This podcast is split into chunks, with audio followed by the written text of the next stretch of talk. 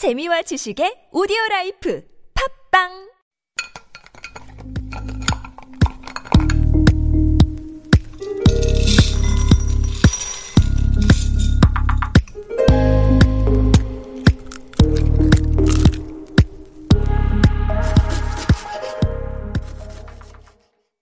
Hello, hello. My name is Matthew Chung. This is Korean Delicacy on TBS EFM 101.3.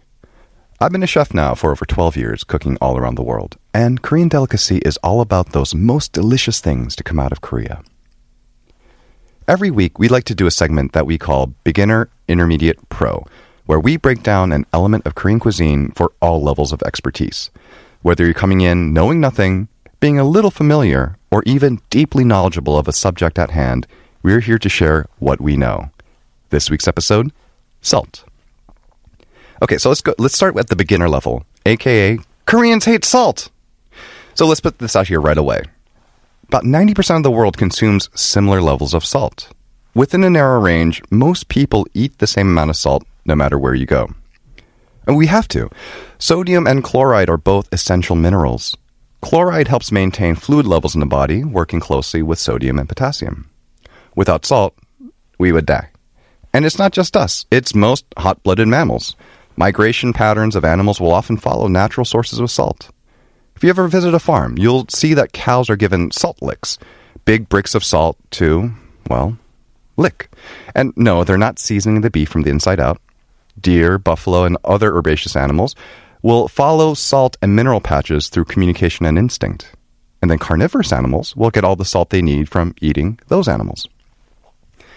In terms of needing salt, the bare minimum to survive for humans can actually come from a meat heavy diet without seasoning it with further salt. So, hunter gatherer civilizations, by and large, didn't seek out sources of salt. But agricultural civilizations, they needed it for the nutrition. And more importantly, they needed it for preservation. You might have heard before that the word salary comes from the Latin word salt, sal, and you might have heard that this was the case because salt was just so valuable. But if we get all the sodium and chloride we need from meat, why do we need salt in the form of white crystals? And why was it considered to be so valuable? Reason one salt makes food taste good. Not only do we love that salty bite that it gives our food, but it also suppresses bitter flavors. This is the reason why the word sal also appears in salad. Salt would make the bitter greens in Roman salads delicious.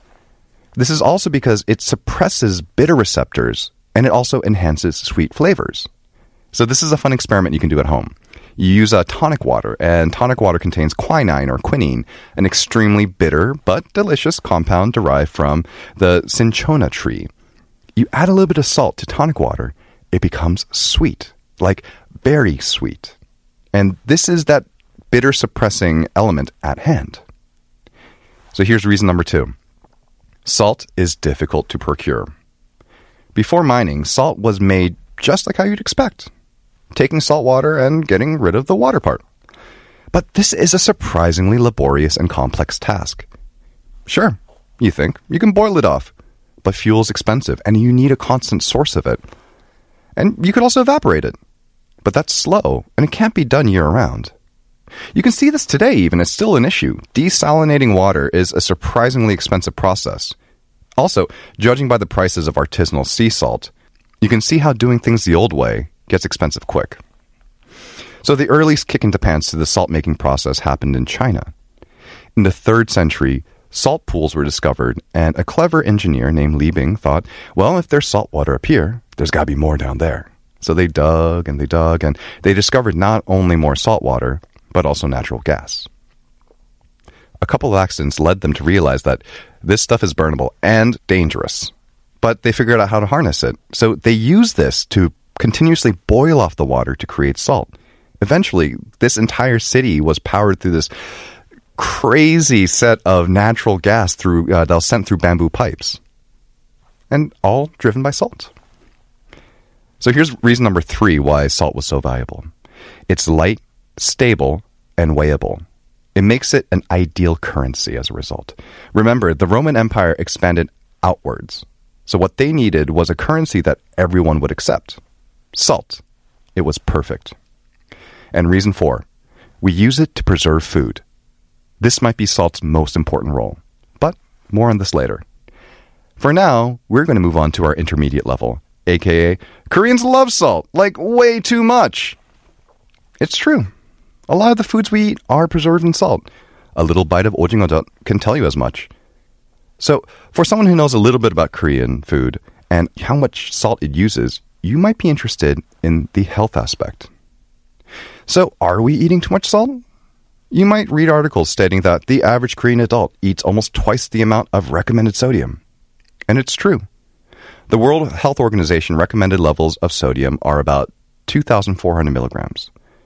The assumption that the medical community has operated on is this too much sodium raises blood pressure, putting people at risk for hypertension and coronary disease. So remember, the recommended levels 2,400. Koreans on average eat 4,200 milligrams. But here's the thing Korea also has some of the lowest heart disease rates in the world. Same with Japan and France, who also consume high levels of sodium. In fact, the global average is about 4,000 milligrams a day. Strangely enough, America ranks a little low on the list at 3,400. Even then, this puts 90% of Americans as consuming too much sodium. So, how can this be? Why are we not all dying? Turns out, the relationship between salt and heart disease isn't as simple as we thought it to be. So we know that higher sodium intake is linked with high blood pressure, and higher blood pressure leads to higher chances of heart attacks and strokes. And for those who already have high blood pressure, lowering your salt intake, it really does decrease the risk of heart disease. So if you have high blood pressure, listen to your doctor. South Korea ranks low on the list of countries that suffers from high blood pressure. In fact, until the 1970s, the prevailing theory was that high blood pressure was connected with affluence and a rich diet of red meat and salt. But it turns out to be not the case. In fact, adult diet doesn't really seem to have as much of an impact as poor childhood nutri- uh, nutrition. Okay, so let's go back. Here's the thing. What about the majority of the population of the world that's not at risk for heart disease? Does lowering your salt intake actually lower your chances? and several long term studies, that is, following subjects over the course of decades, seem to show that if you're not predisposed to high blood pressure or already have high blood pressure, there doesn't seem to be concrete evidence that reducing salt intake leads to a lower chance of heart disease down the line. In fact, getting too concerned and worked up about this and drastically lowering your salt intake, that might even be more dangerous. Too little salt might be a problem more of a problem than too much. Going under 2,000 milligrams a day can lead to increased heart rate, compromised kidney function, underactive thyroid glands, heightened insulin levels, putting people at risk for diabetes, and increased cholesterol. That being said, there shouldn't be any worry that you're not getting enough sodium. The average person certainly isn't at risk. However, for those who are avoiding sodium, make sure you're not going too far even following official guidelines might be dangerous for the average person. The American Heart Association recommends 1500 milligrams a day. That can be dangerous. So, what's the answer? If you're worried about your blood pressure, get it checked. If it's high, talk to your doctor. If your blood pressure is normal, then look to regular exercise and sleep and as many fruits and vegetables as you can stomach. Keep an eye on your sodium intake, but don't let it keep you up at night. All right, so we've discussed the health aspect.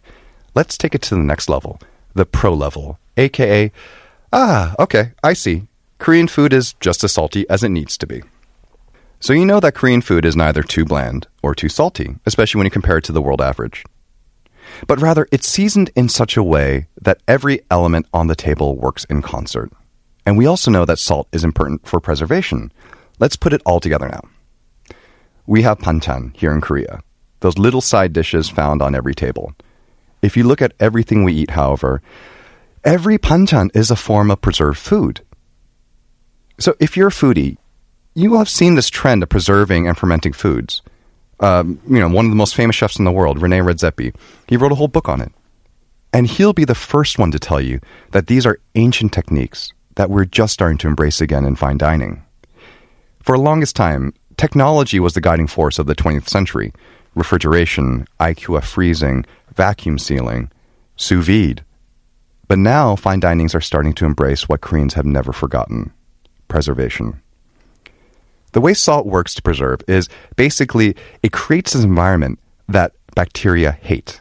Not enough water, and to put it simply, it's too hot. Salted food for bad bacteria is like the planet Mars for humans, just not a place to live. Kimchi, as a result, kimchi is basically the answer to this question how do I keep this fresh cabbage here edible for the rest of the year? So here's how it works salt preserves it, it makes it a good home for good bacteria.